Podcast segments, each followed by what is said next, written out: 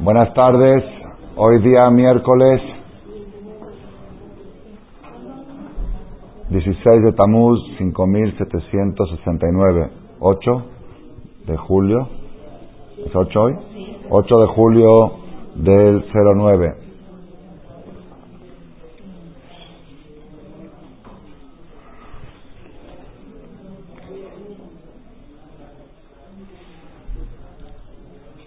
Tenemos ya una serie de tres charlas hablando de la importancia de la autoestima en el ser humano en general y en el pueblo de Israel en especial. Como dice la Mishnah, Habibim Israel, Shenikreu Banim Lamakom, son preciosos Israel, queridos, que se llamaron hijos de Hashem, pero Hibayetera, más cariño que Hashem Nodatlaim, les informó que son hijos de Hashem. Una cosa es ser hijo de Hashem sin saberlo y otra es saberlo, serlo y saberlo. El saberlo es más importante que serlo. Saber cuánto vales ante Borolam. Saber que llevas un alma de Dios dentro de ti, una parte de Hashem dentro de ti. Eso es importante que para que la persona se le levante su autoestima. Y como explicamos en otras charlas, que todos los desastres de la historia, los pleitos, las discusiones, el Ashonara de Miriam, que es el octavo recordatorio, el Ashonara de el pleito de Cora, todo viene por un complejo de inferioridad.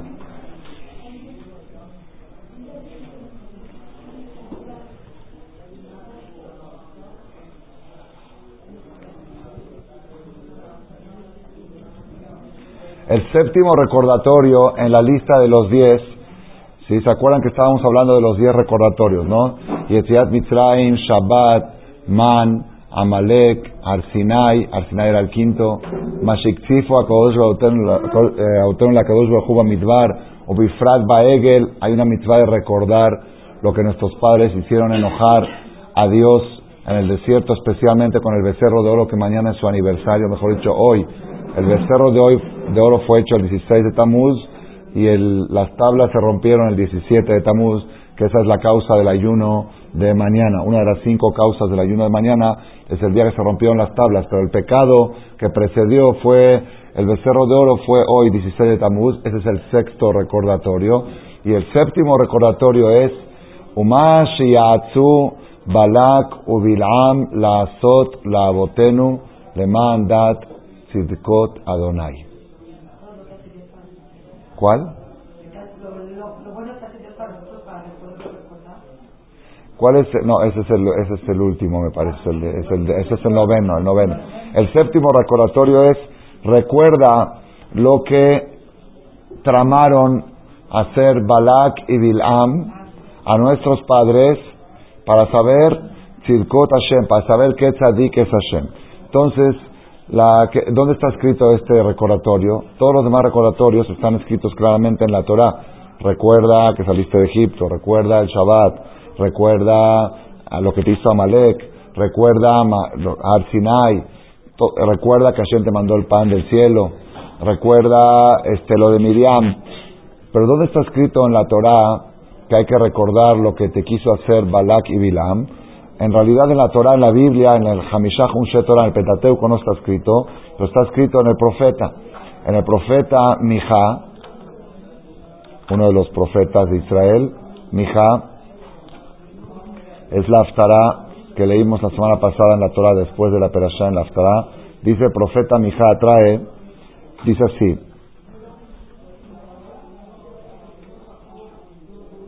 es el profeta Mija, capítulo 5. Capítulo 5, versículo, perdón, capítulo 6, empieza en el 5, capítulo 6, versículo 1. Dice así, Shimona et Asher Hashem Omer, escuchen lo que Dios dice.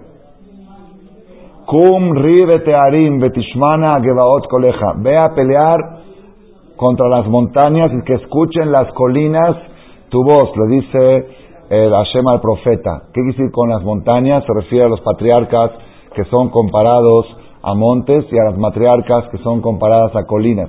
Que escuchen los patriarcas y las matriarcas la contienda, el pleito que tiene Dios. ¿Con quién tiene el pleito de Dios? Shimou Harim Etriv Hashem. Escuchen montañas, montes, el pleito de Hashem. ¿Contra quién? Kiribla Hashem Imamo. Tiene una contienda contra su pueblo. Hashem tiene un pleito contra su pueblo.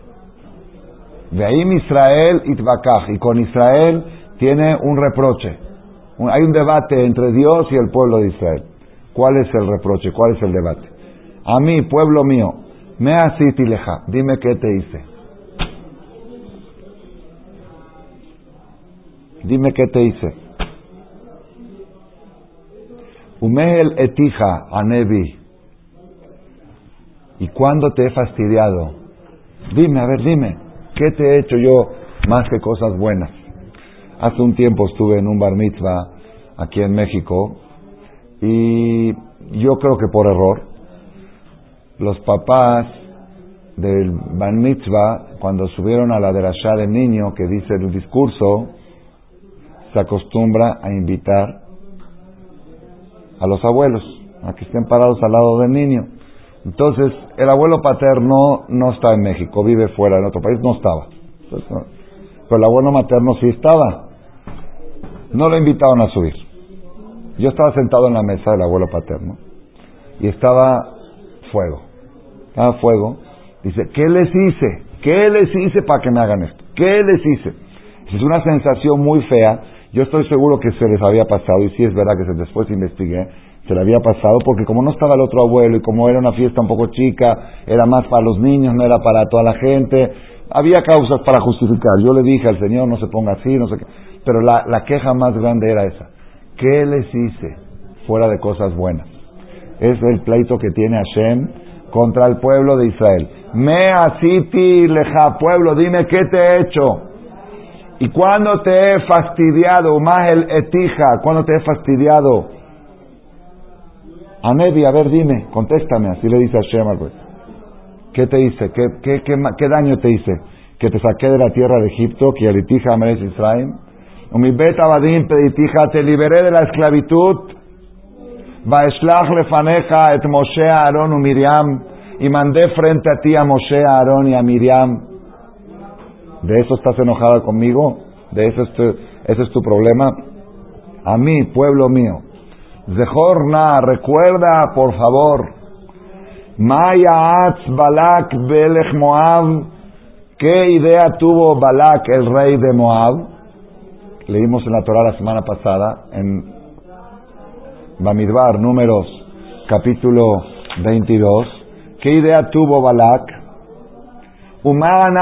Bilam ben Beor minashitim. ¿Y qué le respondió Bilam ben Beor minashitim? Desde Shitim Leman, da tzidkot Hashem, para saber qué tzadik es Hashem. Recuerda, aquí está el séptimo recordatorio, como les mencioné al principio, no está en el Pentateuco, es el único de los diez que no está en el Pentateuco, está en los profetas, en el profeta Mijá, que dice, pueblo mío, recuerda lo que te quiso hacer Balak y Bilam y cómo yo los protegí. ¿Por qué?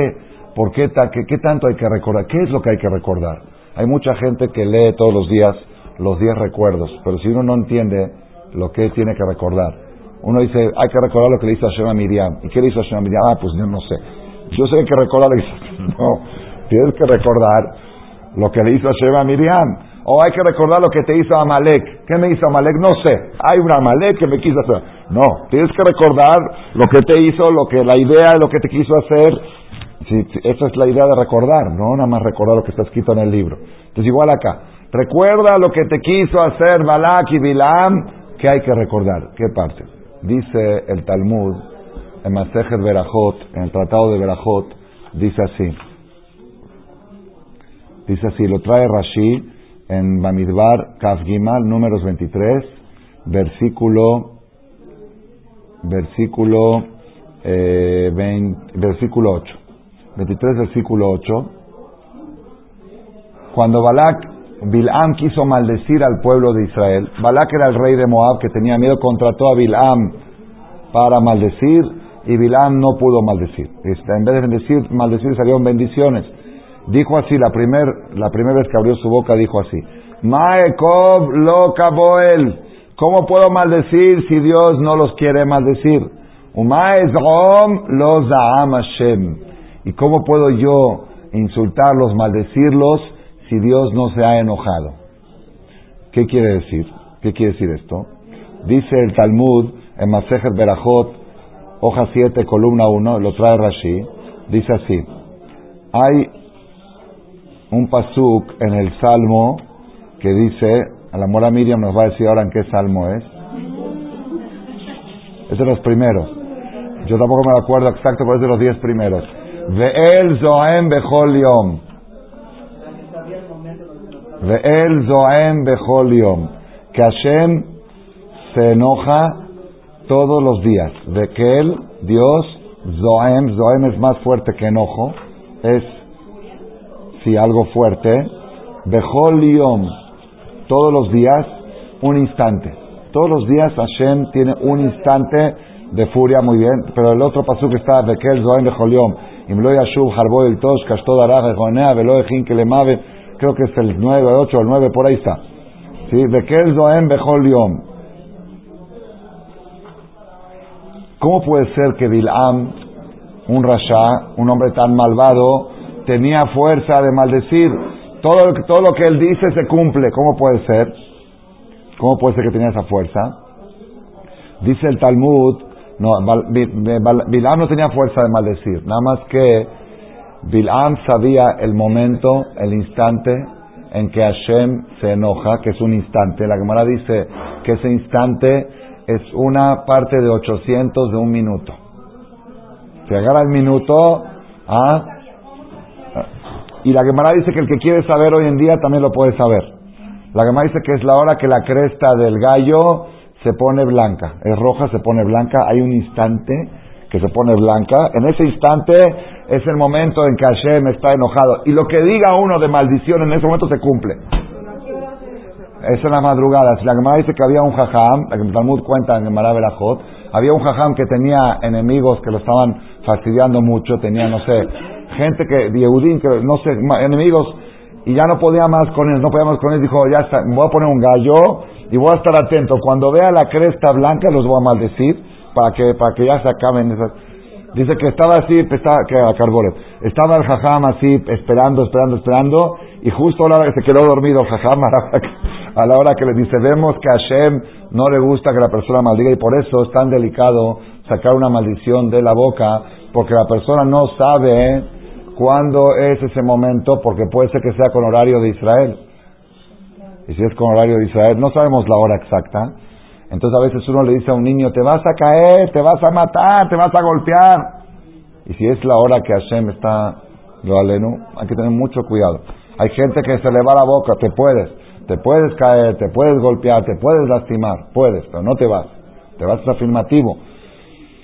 Y la persona a veces se equivoca y dice, me voy a esto, me voy a enfermar. y si va minan es en el momento, es muy, muy peligroso. Bilaam sabía, esa era la fuerza que Hashem le dio, no vamos a entrar en detalle por qué. Sabía ese instante en que Hashem se enojaba. Y en ese instante, cuando echaba una maldición, se cumplía. Por eso tenía tanta fuerza. no es que él podía maldecir, sino él podía detectar ese instante.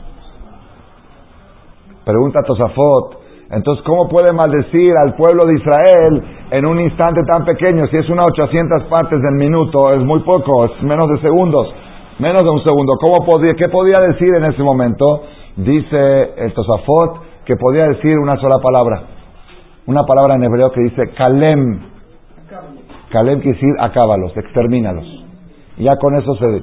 O Tosafot dice otra versión, que es un poco más delicado, que si ya la maldición se empezó a decir en ese instante, aunque se tarde una hora en decirla, pero como la frase inició en momento de enojo, ya toda la frase recae. Entonces, si uno empieza a decir una maldición muy larga, pero empezó en el momento en que, en que estaba enojado Hashem, se cumple toda la maldición. Entonces, esa era la fuerza que tenía, que tenía este Bilam. Entonces, ¿qué pasó? Cuando Bilam fue a tratar de maldecir al pueblo de Israel, él dijo, voy a esperar ese minuto, ese instante para maldecirlos. Estaba esperando. Muy bien. Y Dios tiene furia todos los días un instante. Entonces, ¿qué pasó? Bilam tenía proyectado maldecir al pueblo de Israel a petición de Balak, que le prometió fortunas y honores, todo su palacio lleno de plata y oro, a cambio de que destruya al pueblo de Israel con la boca. Entonces, ¿cuál era el plan de Bilam? Estarse con el stopper, él tenía un stopper interno que sabía la hora, y ahí tres o cuatro días, no sabemos cuántos días fueron exactos, el Talmud dice, Kol Otama Yamin, todos aquellos días que Bilam estaba esperando el momento para maldecir, Hashem no se enojó. La única vez en la historia, desde que se creó el mundo, hasta que venga el Mashiach, todos los días de la historia, Hashem se ha enojado un instante. Todos los días de la historia, desde que pecó Adam Arishon, a excepción de esos tres días. Entonces, eso es lo que le dice el profeta en nombre de Dios. Pueblo mío, recuerda, recuerda si yo, así dice, si yo me hubiera enojado un instante, no hubiera quedado nada del pueblo de Israel, porque ese desgraciado sabía ese instante, este malvado. Entonces Dios tuvo que cambiar su conducta su conducta ancestral que viene desde toda la creación y la tuve que cambiar por tres días para que este malvado no pueda maldecir. Entonces, eso es lo que Hashem le exige al pueblo Recuerda, es el séptimo recordatorio. Recuerda cuando Bilán quiso maldecir al pueblo de Israel y Hashem tuvo que cambiar toda su política, toda su conducta, toda su forma de ser que viajó para proteger al pueblo de Israel. Cosa que Hashem no lo hace de cambiar su conducta natural de todos los días. Eso es lo que tenemos que recordar diario. Oh, muy bien, Mora Miriam. ¿Qué representa ese recordatorio? Recuerda que esos tres días no me enojé. ¿Qué, qué representa? Es lo que venimos hablando ya tres semanas.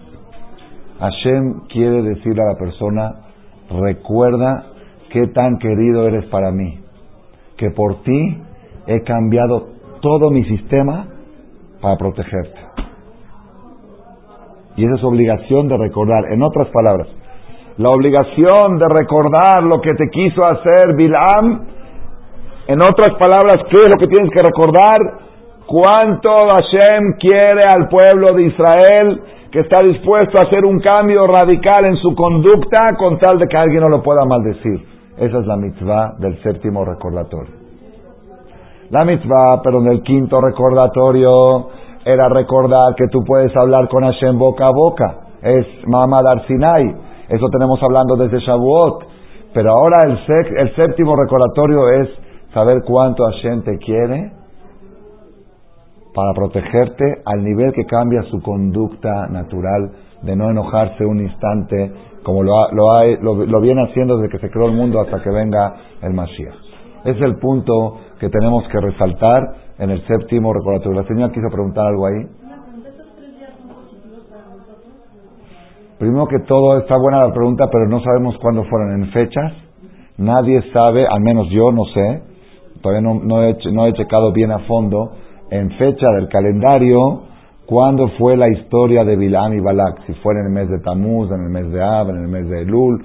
No saben, no sé, no, no, no, no hay claridad en, la parte cronológica de la Torá, no se manifiesta exactamente cuándo fue. Si fue después que murió Miriam, y Miriam murió en Nisan, y después de la muerte de Aarón también, que Aarón murió en Ab, entonces seguro no fue entre Nisan y Ab, entonces pudo haber sido entre Ab, entre Rosh Chodesh Ab y siete de Adar. ¿Cuándo fue la historia de, de, de, de? ¿En qué fecha del calendario? No lo sé. No sé, creo que no está escrito, pero podría checarlo luego. ¿Qué dice? ¿Cuál es? Le también queda ahí. Sí. Pregunta aquí, si así como Hashem tiene un instante de furia que la maldición se cumple, ¿tiene instantes de alegría que las bendiciones se cumplen? Eso es todo el tiempo. Todo el tiempo. ¿Ah? Todo el tiempo Hashem está contento y todo el tiempo es bueno dar verajot. Todo el tiempo. Y esas verajot que uno dice se cumplen, nada más no se cumplen en la forma que tú la pediste. Tú pediste, por ejemplo, un millón de dólares, ¿sí? Y se cumplió, nada más que Hashem en vez de darte en dinero te la va a dar en otra cosa. Y, o en vez de darte a ti se la va a dar a tu hijo o a tu nieto. pero sí se cumple. Verajot siempre se cumple. Hay momentos más propicios, pero Hashem está contento siempre. Mejira Morá, Etratson para la persona que sea recipiente para recibir esa verajá, esa etratson. Pero el momento de Borona, sí. Pero no lo saca de su mente. No, no, las maldiciones es cuando salen de la boca. Brit, Kerutal, Esfataim. Hay un pacto con lo que sale de la boca. ¿Eh? Eh, vamos a pedir que esta clase sea refuash lema de la niña, ¿cómo se llama? La que la operaron, o que la van a operar. Faige, Faige. A ver. Margot. ¿Cómo es el nombre? Rachel Feigi Bat Rivke Malke. Margot Bat Rachel, la señora Jaya Solan Yael Bat eh, Silvia y, Rivka Bat Zahava Zoara. Y Alicia Bat Latife y, Eliau Ben Latife, señor Jaim Ben Rena. ¿Ah? Mazal Batrajel, que estén abiertas las puertas del Shamaim por Dejud, de esta clase de Torah, que sea para refuar Shelema de ellos. ¿Cómo? Yosef Ben Hamelech. Ah, Yosef Ben Hamelech, refuar Shelema. Ok. Rabotay, entonces, este recordatorio, el séptimo recordatorio, recuerda lo que quiso hacer Bilam, no es recordar una historia, sino es recordar el cariño y esto la Torah lo tiene como un, como lo presenta como un debate que tiene Dios con el pueblo de Israel. El pueblo de Israel, todos los problemas que tiene es por complejo de inferioridad, porque no saben cuánto valen ante Boreolam. Si el judío supiera cuánto es querido y cuánto es amado y cuánto es preciado ante Dios, muchas cosas, se, la mayoría de los problemas se resolverían. Todos los pleitos, los chismes, los los mahloket, es porque uno se siente bajoneado. El que se siente alto no humilla, no ofende, no arma pleitos. Es el tema que venimos hablando y hoy lo estamos metiendo con el séptimo recordatorio. Rabotai, en este tema eh, de la autoestima, que venimos hablando ya mucho tiempo, eh,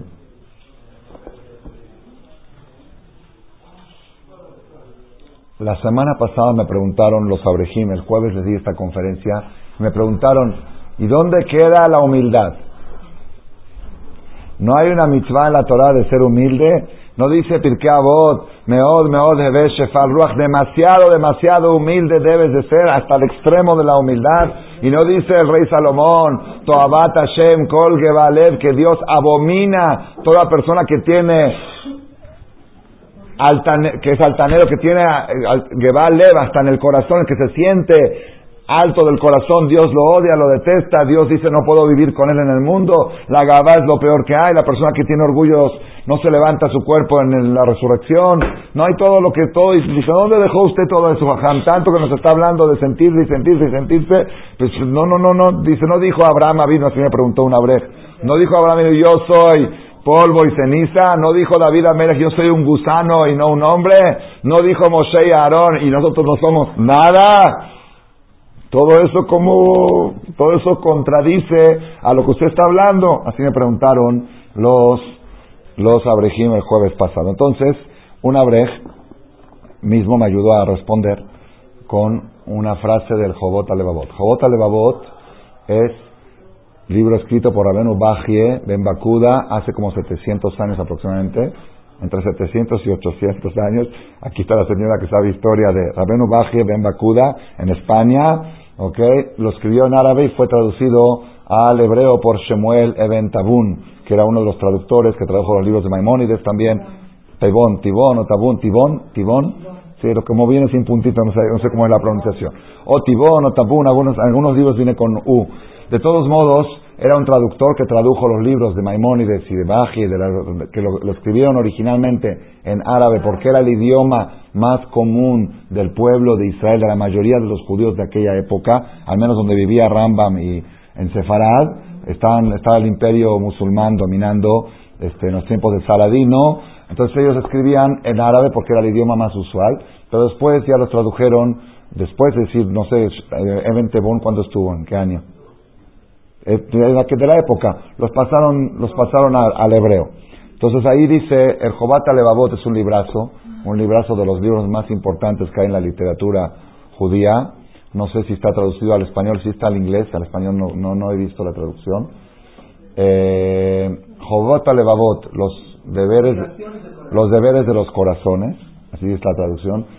Y habla, tiene un capítulo especial que habla de la humildad, Shara Kenia, la importancia de la humildad. En él es el, el capítulo sexto del libro sobre la humildad. Y él dice, él dice que la humildad, hay varios tipos de humildad. Hay una humildad negativa que la llama shiflut. Shiflut es inferioridad complejo de inferioridad. Dice,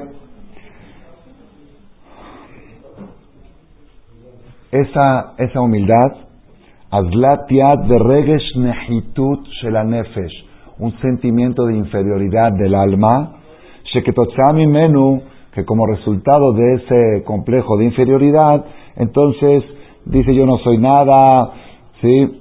Y esa, ese tipo de humildad la tiene la mayoría de la gente ignorante y amaretz, ¿sí? Porque ellos no conocen el valor del alma de la persona, ¿sí?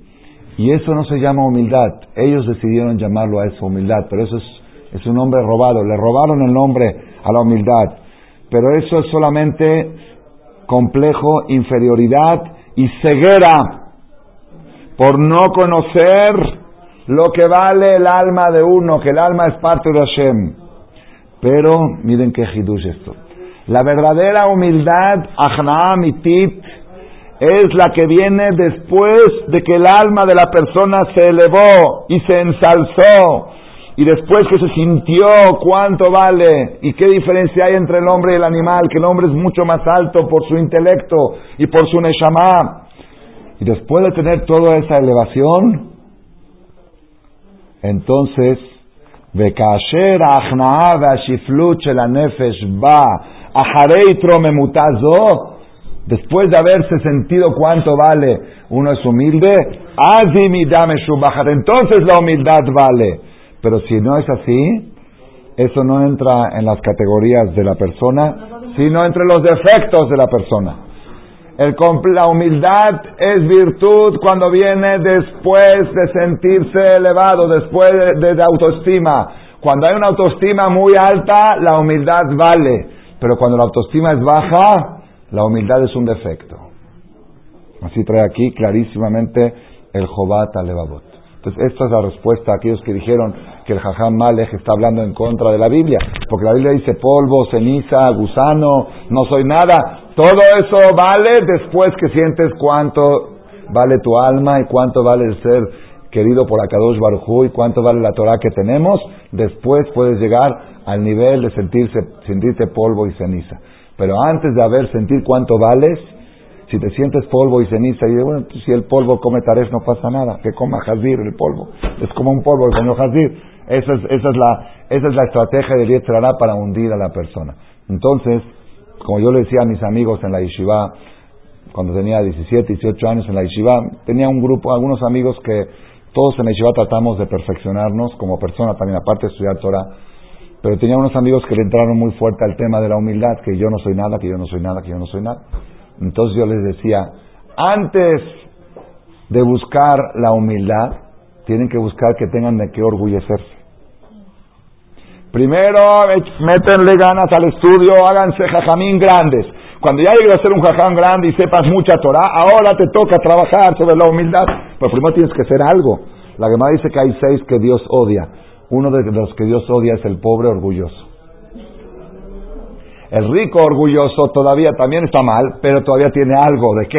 Pero el que no tiene de qué. Entonces yo le decía a mis, a mis amigos, primero tengan de qué y luego sean humildes. Primero hay que tener de qué. Entonces primero te tienes que elevar, sentir cuánto vale tu neshama, pulir tu neshama, tu alma, tu, intelecto, tener mucha Torah y después tienes que empezar a luchar a no orgullecerte poner eso y llegar a Farba Efer de Abraham Avinu. Para Abraham Avinu antes de llegar a Farba Efer fue Abraham Avinu. Moshe Rabenu antes de llegar a Moshe Rabenu fue Moshe Rabenu y después llegó a David Amelech, llegó a ser rey David y después llegó a sentirse gusano. Pero si no tienes esa autoestima, ese, sentimiento de, del valor, de la importancia que tiene tu Neshama y ser hijo de Borolam, nunca puedes llegar al nivel de humildad correcto entonces no es porque ya se sintió Bueno, es un, es un punto, es un punto muy, muy delicado y muy, es una línea muy delgada que separa entre autoestima y orgullo. Una línea muy delgada. Y ese es el tema que quería hablar hoy en el tiempo que me permita.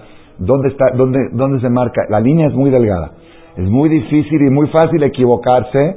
Una persona que entra y camina así, yo soy, eh, oye, orgullo, no, eso es autoestima, jamás le dijo autoestima. Bueno, ¿dónde, ¿dónde está la línea que separa entre la autoestima y el orgullo? Es un punto muy difícil señalar y hoy lo voy a decir, Hoy voy a darles a ustedes dos tips para que la persona pueda saber si su autoestima es la positiva o es el orgullo rechazado y repudiado por Dios. Hoy vamos a ver ese... Dalgue, Dalgue, le voy a decir los que me acuerdo. Dalgue, Hashir Mejajesh, un rico que reniega una deuda, un rico que debe y tiene dinero para pagar y un viejo, sí, sí, sí, sí, sí está Zakem, un viejo adúltero, un viejo adulto, un viejo que, que está este, chuleando a las chavas y a eso. Tres cosas, Ulay son tres, no son seis. Las tres que me acuerdo son el pobre orgulloso, el rico renegando una deuda y el anciano renegando la realidad de que ya es anciano y tratando de, de, de coquetear a las mujeres. Zaken Menaef se llama en lenguaje del Talmud. Entonces, Rabotay, sí, ahí la señora. Ah, sí, muy, muy, y sentirse grande.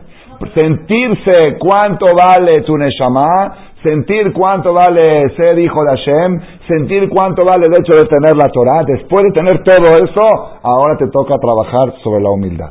Y, y como dijimos antes, si la persona es muy peligroso que se pueda caer, tropezar entre autoestima y orgullo. Y ahí está el punto. Ahora, para, vamos a ver cómo puede saber la persona si se auto, los test, los test y el, y el barómetro, el medidor para medir si es autoestima o si es orgullo. Ok, Ustedes saben que en la historia del pueblo de Israel en el desierto hubo varias tragedias. La del becerro de oro fue grave, la de los espías, la de Cora, murió mucha gente. ¿Cuál fue la más trágica de todas? La más trágica de todas fue la de Shittim, la de Baal Peor, que sucedió pocos meses antes de entrar a Israel, ya después de los 40 años, al final de los 40 años, la que leímos en la Perashá de la semana pasada, en la que la Torah cuenta cuando Bilam no pudo maldecir al pueblo de Israel, le dijo, la única forma que puedes reducirlos es hacer que Dios se enoje con ellos. Y la única forma de hacer que Dios se enoje con ellos es hacerlos caer en pecados sexuales. Así dijo, porque Dios odia los pecados de tipos. Entonces, ponles mujeres, les dio, le explicó, les, le dio la estrategia cómo hacer, pon la viejita afuera, la jovencita escondida atrás, porque si el judío y ve a una jovencita, voltea para no ver. Pero si una viejita dice, esta no tiene nada, esta es inofensiva, ¿sí? entonces se acerca y la viejita le dice, pasa adentro que hay mercancía más, más buena, más barata, entra adentro y adentro está la mercancía barata y la mercancía de Lietzerara, y así fue como cayeron. ¿Por qué digo que fue la más trágica? ¿Sí? Dicen, no sé si en la Guimara o donde, que, eh, que a los les gustaba comprar... Este, barato, claro, es, es, es, una de las cosas que lleva, una de las cosas, una de las estrategias que usa el para hacer caer al judío en pecados sexuales es a través del dinero. Como sabe que al judío le gusta mucho buscar precio, le dice en Tepito está más barato, en Tepito, le dice aquí está más barato, pero ahí también el Yetzirah vende otras cosas. Ahí hay otro, tú, la persona tiene que pagar tres veces más caro con tal de evitar no entrar en un lugar peligroso de esos. Peligrosos para el cuerpo, peligrosos para el alma. Pero el yudí tiene esa debilidad que si sabe que hay algo más barato, un 10%, se mete en riesgo, se arriesga y arriesga su cuerpo y su alma. Y ahí aprovechó esa debilidad Bilam para hacerlos caer a través del descuento, hacerlos caer en los pecados sexuales. ¿Cuántos murieron? Bueno, Eso es lo que la gente cree. Por eso dije, por eso hay que estudiar. La gente piensa, la Torah dice,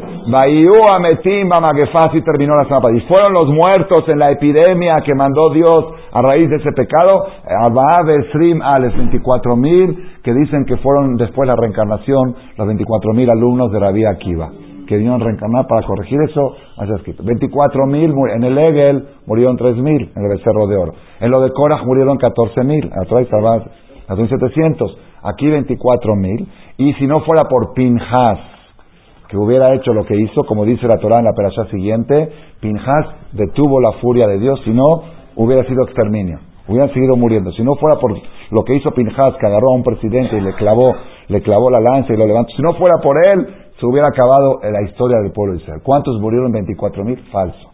Rashi dice, Rashi, en Bamidbar, números 25, en el Pasuk en el Pasuk 4, Bamidbar 25, Pasuk 4, dice Rashi, la, Torah dice así, Vayomer Hashem el Moshe, le dijo Hashem a Moshe, perdón, el Pasuk 5, Vayomer Moshe, dijo Moshe el Shofete Israel, a los jueces de Israel, Hirgu Ish Anashav, maten cada juez a sus hombres los que hicieron Baal peor. Los que ustedes saben que hicieron Baal peor, pena de muerte.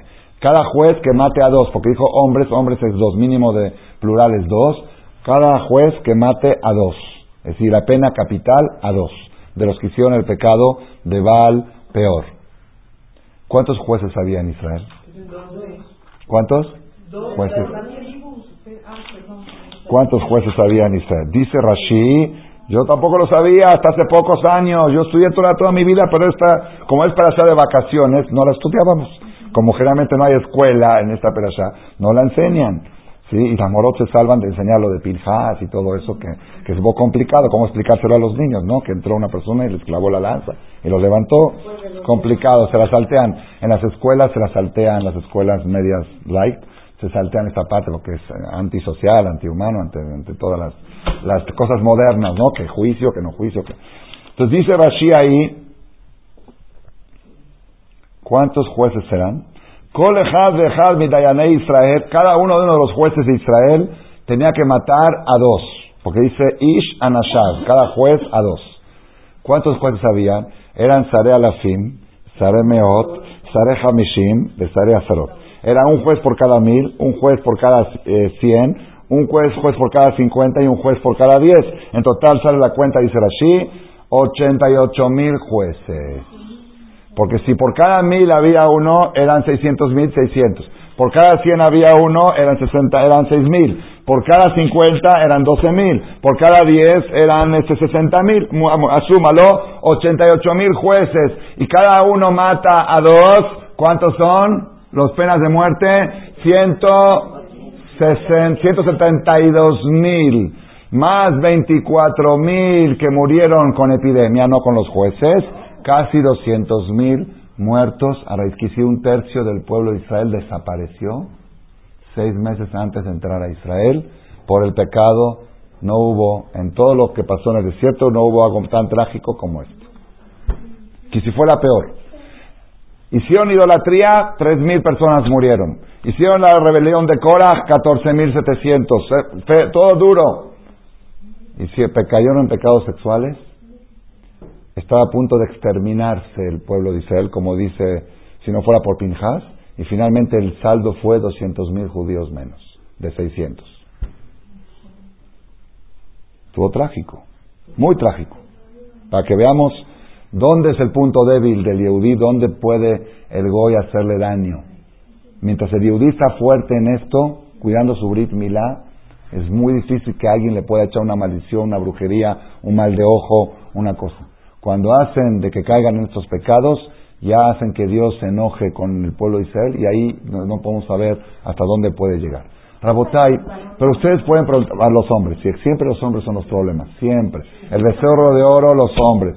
La revuelta de Korah, los hombres, aunque Korah fue motivado por su mujer. ¿sí? Y, todos los problemas de los espías, los hombres, todos los, todos los problemas post Eva, después de Javá, El de Eva fue el de la mujer, ahí ella empezó el primer problema. Pero después de Eva ya aprendieron el, el mensaje, el de no hacer errores, y las mujeres siempre fueron las creyentes, las que, las que respetan, y los hombres son los que hacen... Korah fue hombres, pero ahí fue la esposa de Korah. La esposa de Korah que le dijo, que le dijo, mira lo que te está haciendo este Moshe, te rapó todo. Te, bueno. Rabotai, ¿cómo es posible que el pueblo de Israel llegue a una cosa tan baja del pecado de Baal peor? Ustedes saben que que la dará de Baal peor, que ellos cayeron, era una boda muy fea, muy sucia, denigrante. ¿Cómo era? Cada, cada tipo de idolatría tenía la forma de servirse. Hay unos que se le hincan, otros traen inciensos. ¿Cómo era la boda de Baal peor? Era una, una figura. ¿Y cómo se la adoraba? Había, no, había que tomar un laxante y voltearse, con perdón de ustedes, con respeto, ¿sí? y hacer sus necesidades excremento frente a ella. Esa era la forma de servir a esa Abodazara. Obrar, obrar de, de, atrás, se quitaban el pantalón, el pantalón y obraban frente a ella.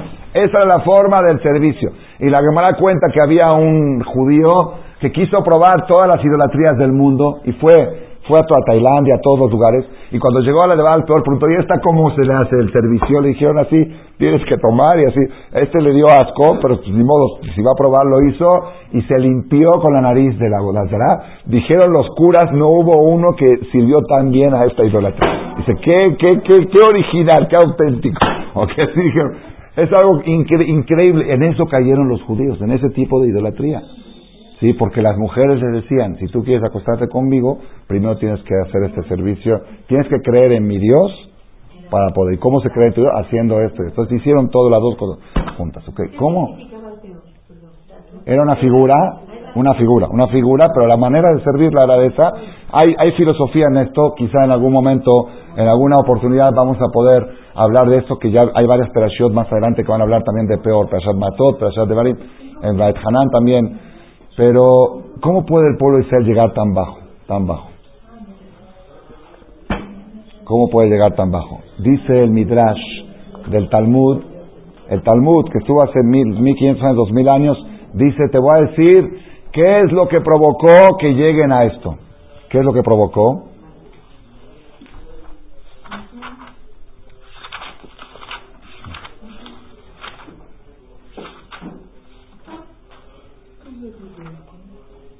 ¿Qué es lo que provocó que lleguen a un nivel tan bajo?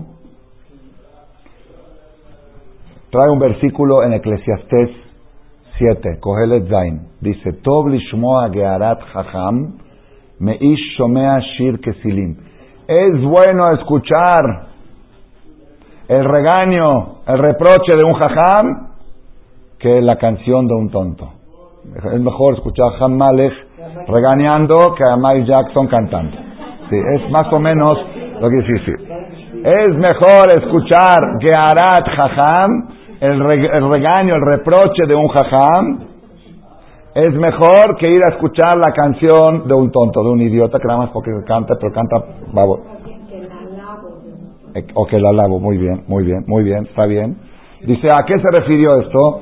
Dice, es mejor escuchar los reproches de Moshe Rabenu, que es el Jajam, que en la Torah dice, si se porta mal le va a pasar esto, esto, es mejor ir a escuchar esa perashá que ir a escuchar las alabanzas que los alabó Bilam. Bilam era el Mike Jackson de aquella época. ¿Sí? Y él, y él ¿qué les dijo al pueblo de Israel? Que mató aleja Jacob, qué bonito pueblo, cómo tienen las casas, qué recatados, cómo hacen que las puertas no se vean una a la otra. Estoy impresionado cómo el judío se va a dormir con Keriat Shema a la mitad, cómo se levanta en que la vía Kum, Karit, Nasa. Impresionado de lo que es el pueblo de Israel, todo el tiempo alabando al pueblo de Israel. Lo invitaban en Jacob, no tienen ningún pecado los Jacob. Hashem está siempre con ellos.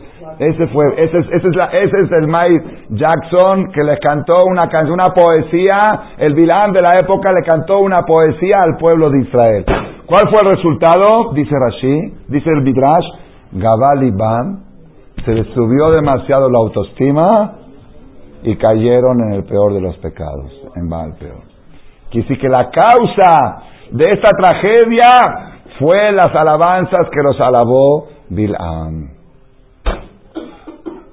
Se sintieron demasiado bien, demasiado seguros.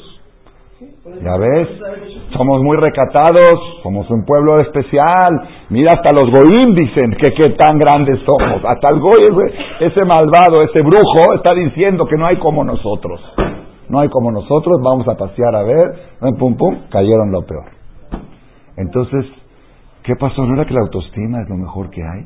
¿No era que la autoestima lleva a la persona a, Dios? Y aquí te dicen, te levantaron la autoestima demasiado te levantaron, te levantaron ¿Dónde está el límite entre autoestima y entre oh, Rabotai? Les voy a decir, Hashem, hoy, como dijimos, dos, dos tips para que la persona sepa si su autoestima es positiva o es negativa. Mi jajam el Rabades cuando hablaba de la autoestima decía, dice, hay gente que dice, ¿quién soy yo? Yo no soy nada. Dice, ¿saben a qué me recuerda? Así dice a un piloto de avión, que él siempre piloteaba aviones chiquitos que viajan de viajes cortos de 100 pasajeros, así. Una vez la compañía de avión necesitó un suplente para un jumbo, porque el piloto del jumbo se sentía mal y no, le faltaban pilotos, época, temporada alta. Dijeron a esto, puedes venir a por primera vez va a pilotear un jumbo. Siempre piloteaba aviones chiquitos, un jumbo de 600, 500, 200 pasajeros. En la mitad del océano que estaba piloteando, sí, pero estaba en piloto automático, salió a ver un poco el, se impresionó el mismo, primer piso, segundo piso, todo el avión lleno, un mundo, es un salón de fiestas, se siente impresionante un, un vuelo, si lo ves así todo el avión, se siente impresionante. Cuando estaba en el, en el, este, piloteando decía, ¿quién soy yo para pilotear un jumbo? Yo, yo suelto todo, yo no soy nadie, yo no soy nadie. Le dice el, el ese comando, ¿Quién habla de quién eres tú? Estás llevando un jumbo atrás de ti. Tú no eres nada, pero estás llevando un jumbo. Dice igual el Rabades. Cuando uno dice quién soy yo, tú no eres nadie, pero tú eres el piloto de una Neshama, que es un jumbo. Tú eres el piloto de tu Neshama. Tú no eres nada, tú eres una basura, pero estás piloteando una Neshama. Y como eres piloto de la Neshama, eso es lo que hace que, seas importante. Ahora tú eres muy importante, porque un error que hagas, pues se va el avión, se va la Neshama, se hunde la Neshama. Eres muy, entonces, ¿dónde está? O dijo el rap también que hay gente que dice, yo soy muy humilde. Un señor llegó el viernes a la noche al Kiddush, a su casa, y como había estudiado mucho de la humildad, dijo, ¿quién soy yo para hacer el adus? Mejor que lo diga la muchacha. Que, venga la muchacha y que diga al chofer, que diga la adus, yo quién soy. Dice, ¿verdad que eso no es humildad? Ah, entonces, pero entonces, ¿dónde está? Dice la moral balanceado. No es balanceado, no es balanceado. Necesitamos un barómetro preciso al 100%, que la persona sepa si lo que tiene es autoestima o orgullo. Y ahora viene, viene uno y dos.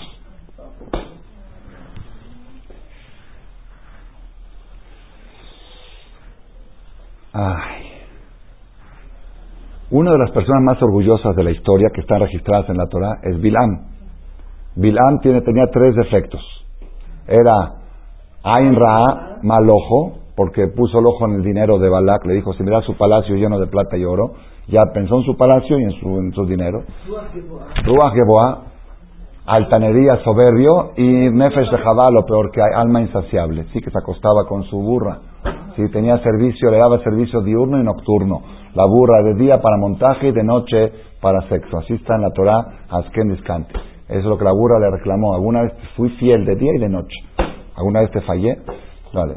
Entonces, pero, era, ¿dónde sabemos que Bilam era altanero? ¿Dónde sabemos? ¿Ah? Porque Hashem le dijo, no vayas a maldecir al pueblo, no vayas con ellos a maldecir. ¿Qué les dijo Bilam a los ministros de Balak? Le dijo, dijo Dios que esta comitiva no es suficiente honorable para que yo vaya con ustedes. Entonces Balak le mandó una comitiva, sí, le mandó una comitiva más alta. Como Hashem le dice, no vayas a maldecirlos, pero él no escuchó eso, él escuchó, no vayas porque esta gente que te mandó es una, una delegación muy baja. Tú necesitas, tú necesitas que te manden el Ministerio del Exterior y no te manden a secretarios de nivel de tercera. Tú necesitas gente más de primera que vengan por ti. Así entendió él. Él estaba buscando honores. En vez de escuchar la palabra de Dios que le dijo, no vayas a maldecir, él escuchó, esta comitiva no es suficiente importante para ti.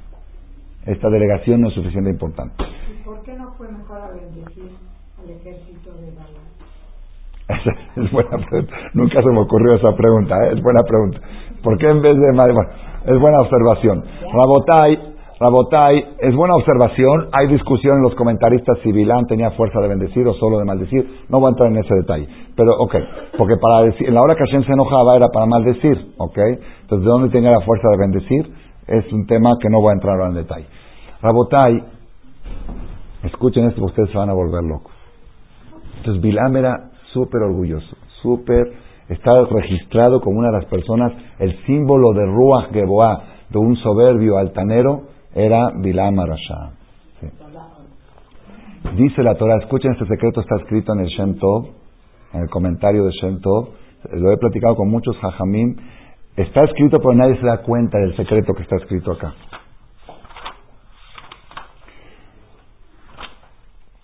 Cuando Hashem le pregunta a Bilam en el sueño, ¿quiénes son estas personas que vinieron contigo? Hashem sabía quiénes eran. Pero para entrar en diálogo con él dijo, ¿quiénes son mi Anashima Eleimach? ¿Quiénes son estas personas que están contigo?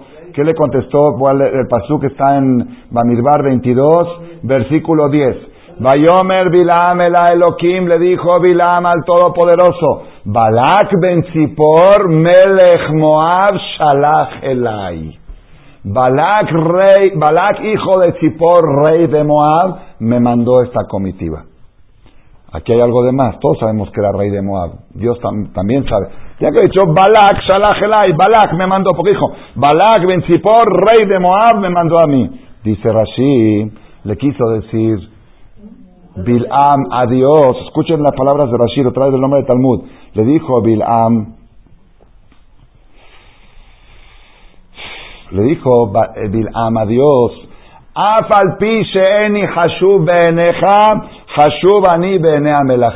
aunque yo no valgo nada ante ti, ante tus ojos, pero los reyes, ante los reyes sí valgo algo. Ahí está que me mandaron una comitiva por mí. Yo sé que ante ti soy una basura, pero ante los reyes soy importante. Entonces, Balak, el rey de Moab, me mandó una comitiva. Yo sé que tú nunca me vas a mandar una comitiva a mí porque ante ti no valgo nada. Pero el rey de Moab sí me mandó una comitiva. Así le dijo, aunque yo no valgo nada, palabras de Rashi textual, aunque yo no soy importante ante tus ojos, soy importante ante los reyes. Ah, ah, ah, ah. ¿Cuál es el secreto que está aquí? ¿Cuál es el secreto? La persona que busca que lo respeten es porque se siente que no vale nada ante Dios. El que sabe que vale algo ante Dios no está pidiendo que nadie le dé honores. Yo sé cuánto valgo. Porque ¿quién le dijo a Bilam que él no vale ante Dios? ¿Quién le dijo? ¿Quién le dijo? ¿Alguna vez Dios le dijo, tú eres una basura? No dice, la Torah no dice eso. Era el complejo. El complejo de inferioridad de Bilam, de sentirse que no vale nada ante Dios, hacía que quiera valer ante la gente.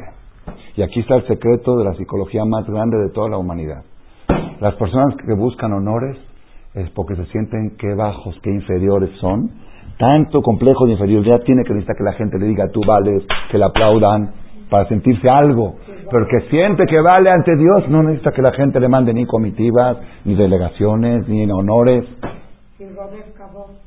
Bravo, Entonces ahora, ahora escuchen, dice Pirkei Avot. que es la moraleja judía que viene del Talmud, dice así, es de Hume Jubad, es de Hume Jubad.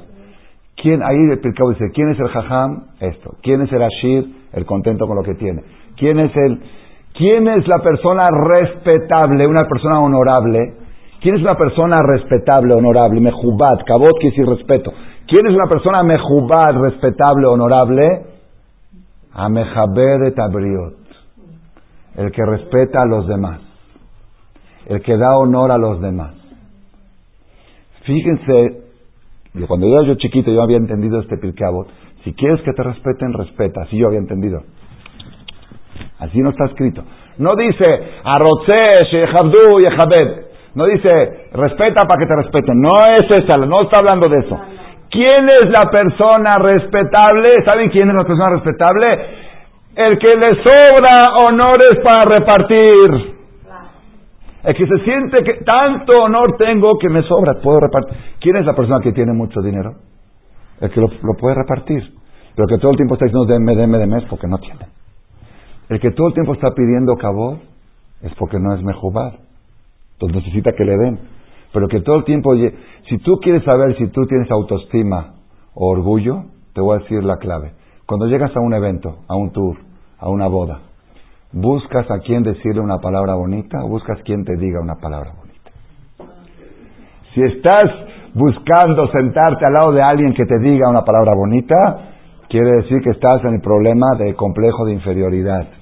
Y si estás buscando, me voy a sentar allá, que hay una persona que necesita que le levanten un poco para decirle qué bonita se ve, o para decirle qué bien está, o qué, qué, qué, bueno es su hijo, qué guapo está su hijo. Voy a buscar a quién repartir, dar honor, dar alabanzas, quiere decir que te sobra. Al que le sobra puede repartir.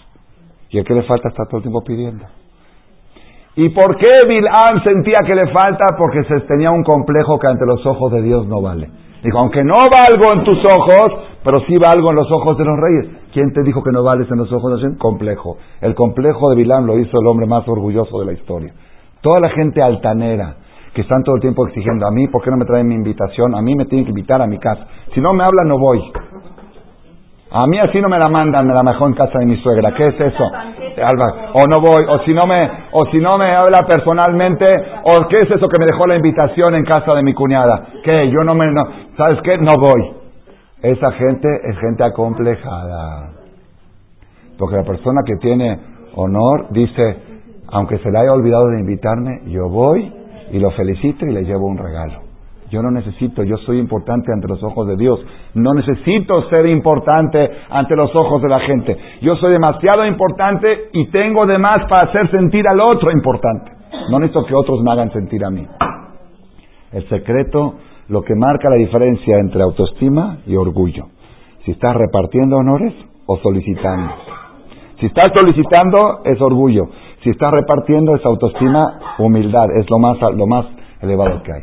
Esa es esa es la primera. Yo creo que ya vamos a tener que terminar aquí. Me falta la el segundo parámetro. a ver si me da tiempo dos minutos más, porque sí vale la pena pasar. Entonces tenemos un, un parámetro para medir si estás en el buen camino de la autoestima o en el, mal, en el pésimo camino del orgullo, si estás todo el tiempo repartiendo honores o solicitando honores. Y la prueba está en Bil'am. No valgo nada ante ti, pero sí valgo ante la gente. ¿Quién te dijo que no vales nada ante mí? Complejo. Ese complejo hizo que busque valer ante la gente. Y se hundió. Ah, y eso lo hundió. Ese es el orgullo, ese es el salvaje. La gente que todo el tiempo está pidiendo, ¿por qué no me dieron mi lugar? ¿Por qué no me sentaron acá? ¿Por qué me dieron acá? ¿A mí por qué no me dijeron? Porque es, es de complejo de inferioridad. Se siente que no vale nada, hasta que la gente le diga que vale. Mi maestro decía, la persona se siente que vale el 10% de su valor real y quiere que lo valoren 10 veces más de lo que de veras vale. Entonces está de 1 al 100, porque él se siente 10 veces menos y quiere que lo valoren 10 veces más.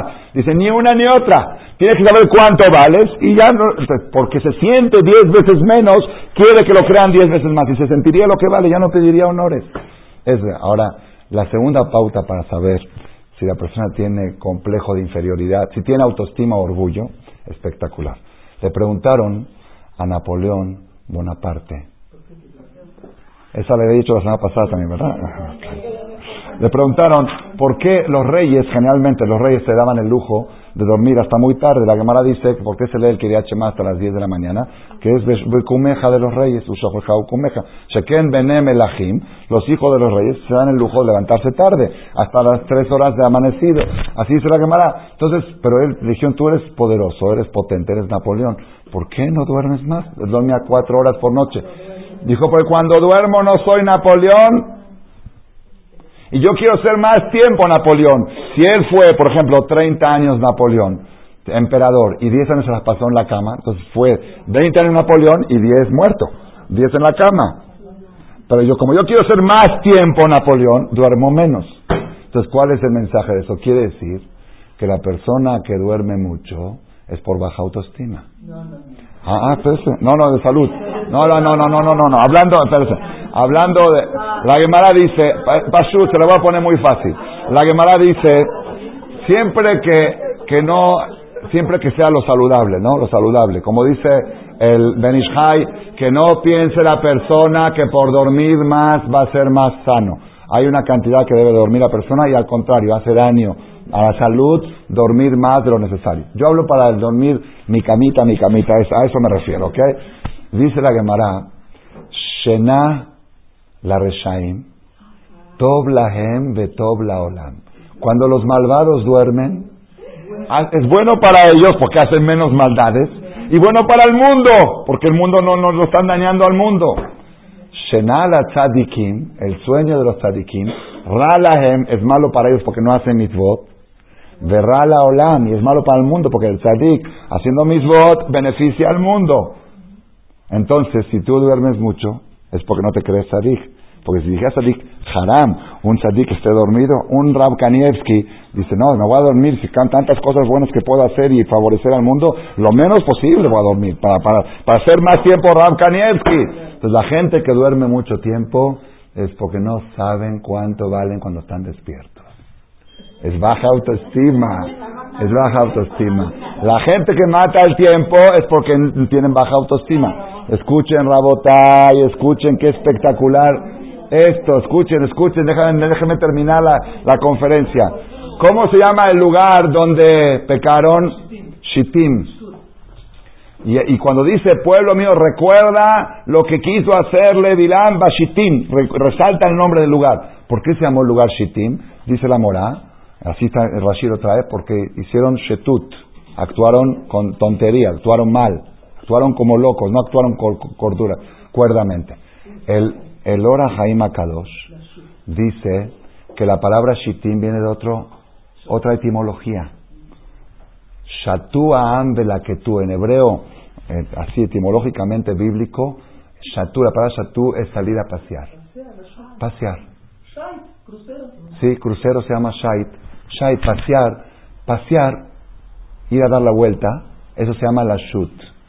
Vayeshev Israel Bashitim, dice el Orahaim Akadosh en Bamidbar, Kafhe Pasuk Aleph.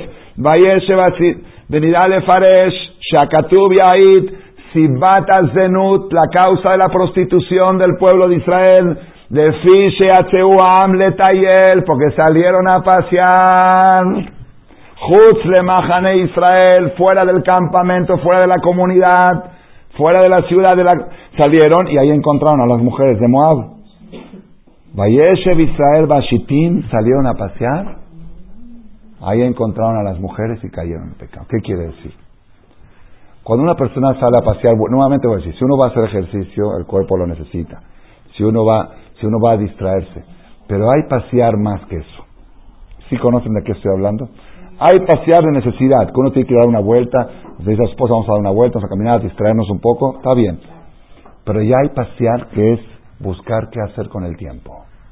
Son vacaciones, hay que salir. ¿A dónde? Pues vamos acá, estamos ya vamos allá. Cuando una persona está buscando qué hacer con su tiempo y sale a pasear, los judíos, después de que Bilam les dijo qué buenos son, dijeron, ah, si somos tan buenos ya podemos salir a pasear. Eso ahí pasó, cruzó la frontera de autoestima a orgullo. Cuando una persona tiene autoestima dice, yo, había un señor, no sé si lo conté la semana pasada, pero es espectacular, más ya un señor en Nueva York, todavía vive, que vive muchos años, que él gana 20 mil dólares por hora. ¿Sí lo conté la semana pasada? Esto lo contó el Ramos Shemalka, él lo conoce. Él gana 20 mil dólares por hora. Sí, un paisano en su negocio, 20 mil dólares por hora. Este señor, un negocio, un negocio, pero él tiene que estar al, él, él, tiene, que estar al frente del negocio.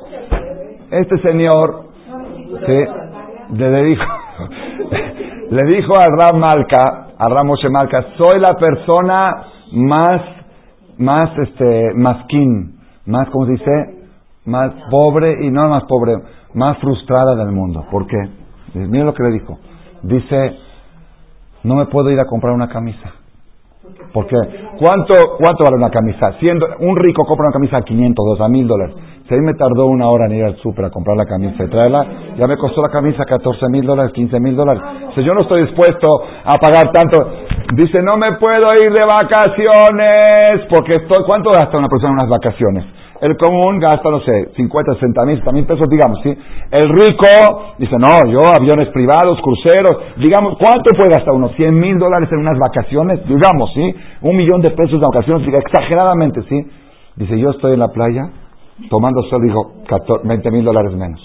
20 mil dólares menos. No puedo disfrutar. Dice, no puedo. No estoy dispuesto a pagar tanto por unas vacaciones. Me cuesta muy caro.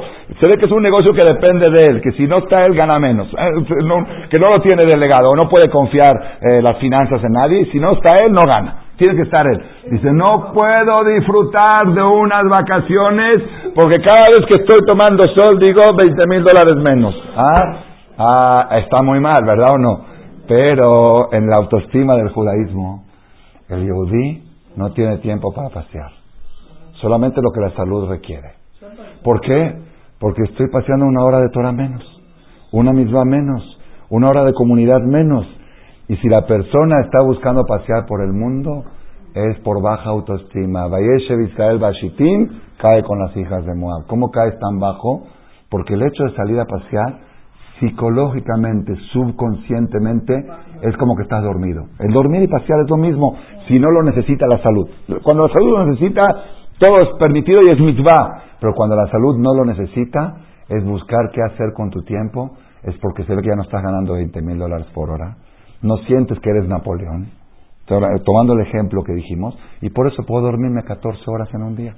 Porque Napoleón no duerme más de 4 horas. Y si tú duermes las 14, porque dices, bueno, un rechadito que esté dormido no pasa nada.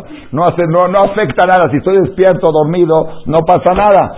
Entonces hay dos cosas que, que pueden la persona medir si está en la autoestima o en el orgullo. Una, si estás repartiendo honores o pidiendo honores, es la primera.